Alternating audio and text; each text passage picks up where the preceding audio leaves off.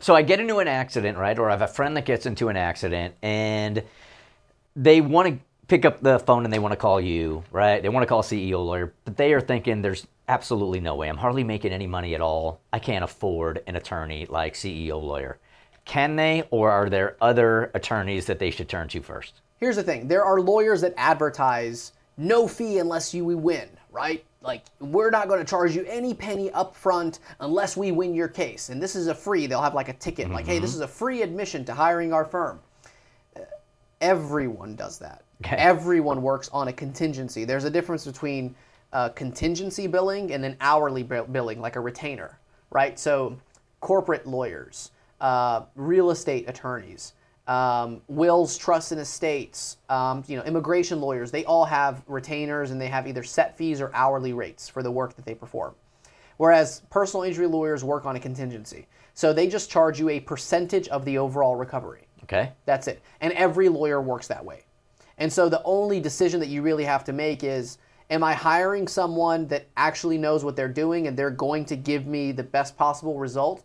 Or is this someone that cares more about their bottom line, how can they make so much money, so much profits, and just kind of push clients, you know, to the side?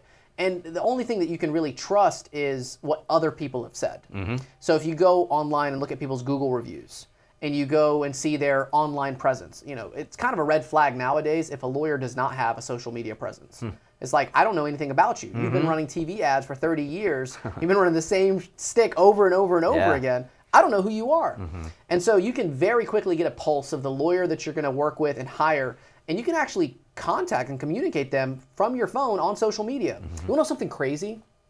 Last night at 9:45 p.m., a client messaged me from jail. Okay. on on Instagram. On Instagram. Okay. Uh, it's a client that I already represent, and we've been trying to reach this client for three months because we got a settlement offer on his case, and in order to continue negotiating, we need to get permission. So this case has been at a stall for the past three months, at a standstill because we can't. We have to get his approval. So he finally messages me and says, "Hey, man, you know, sorry, I got into a little bit of trouble. This is so and so.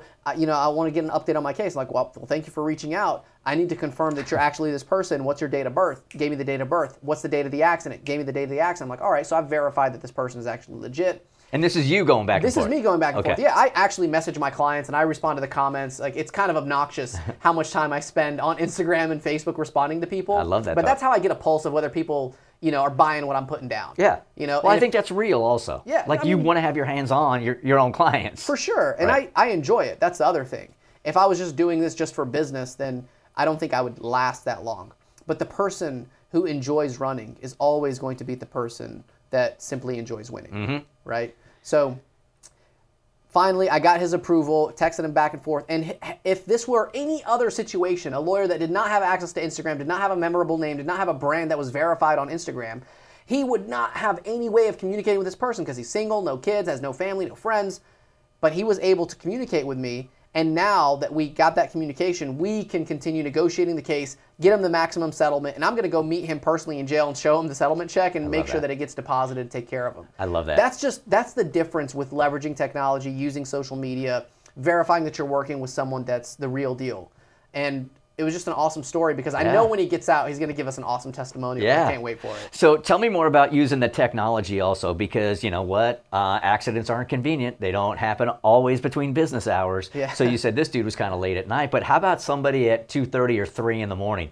Uh, do you always have somebody picking up the phone and checking Instagram? Yeah, 24-7. Yeah. Yeah. So we have we have a very robust team at this point. So even when I'm sleeping, we have people working nonstop managing messages, managing all of our calls. So it doesn't matter when you get an accident, day or night, if you need us 24 7, we're available, especially on holidays and weekends. Are these attorneys or are these people just picking up and taking a name? Attorneys, paralegals, okay. case managers across the board. Is that different than other companies where you actually can get in touch with an attorney right off the bat? You know, I was making a decision on whether to lower my, because we have US based staff and then we have overseas staff.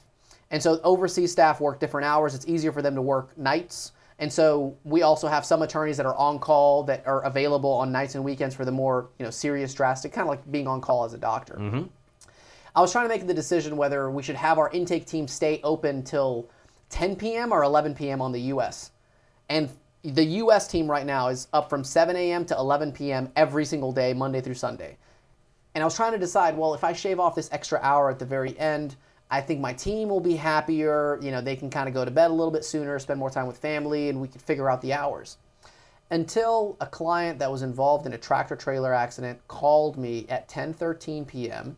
said that the reason they called me was because they couldn't reach this major advertising law firm mm-hmm. that s- spends the most money on advertising and they were unavailable so they decided to call me 1013 at 1017 they were connected with my intake team and we were already completing the paperwork by 1021 they were my client Is that, that is fantastic. and so i'm like yeah we're going to keep this thing Yeah. open for as long as possible and eventually we want to stay 24 hours like across the board um, but you know when we're going to our you know international vacation i'm taking my entire team to an international vacation for our end of year party This is amazing. yeah it, Where are you guys going? It's secret i'm not telling you Okay. yeah it's just it's a, Everybody in the firm is going? and their families Dang, dude. Yeah, yeah. So everyone in the firm and their families, I'm taking all of them to, and this is their kids, their spouses, to an international vacation, all inclusive, and we have enough of an infrastructure with overseas team members mm-hmm. where they can still run the firm while we're gone for those three four days, and so my overseas team will have their own international party as well. Oh, wow. That is really, really So cool. we really try to, you know, build that culture. It's kind of hard doing it as a virtual law firm to actually build a culture, but I really do think this is going to be the blueprint for how other law firms are going to function in the future. Because the traditional brick and mortar, old school advertising, just everyone comes into the office Yep. and stuck to the chair from eight to five Monday through Friday. Dude, that shit's for the birds. No one wants to do that anymore. And our our best employees are mothers with young children and those people will not be able to work a traditional 8 to 5 Monday through Friday because they're not going to be able to take their kids to school. They're not going to be home for dinner consistently every single time. They're going to be stressed, wear and tear on the car. They want to spend more time with their kids. They're not going to be able to leave for lunchtime or go put their kid down for a nap if they need to. And all of those are added benefits of being able to work from home. But what I've also found is that they're very serious about their work during the time that they're supposed to be working. Because it's like, look, I'm doing this to support my family. So the time that I'm going to invest in my work, I'm going to do the absolute best job. Because once 5 p.m. hits, like I'm mm-hmm. signed off, it's family time. And so we've just found a very strong positive correlation between Sure. moms of young children that are the best employees that we have. Wow.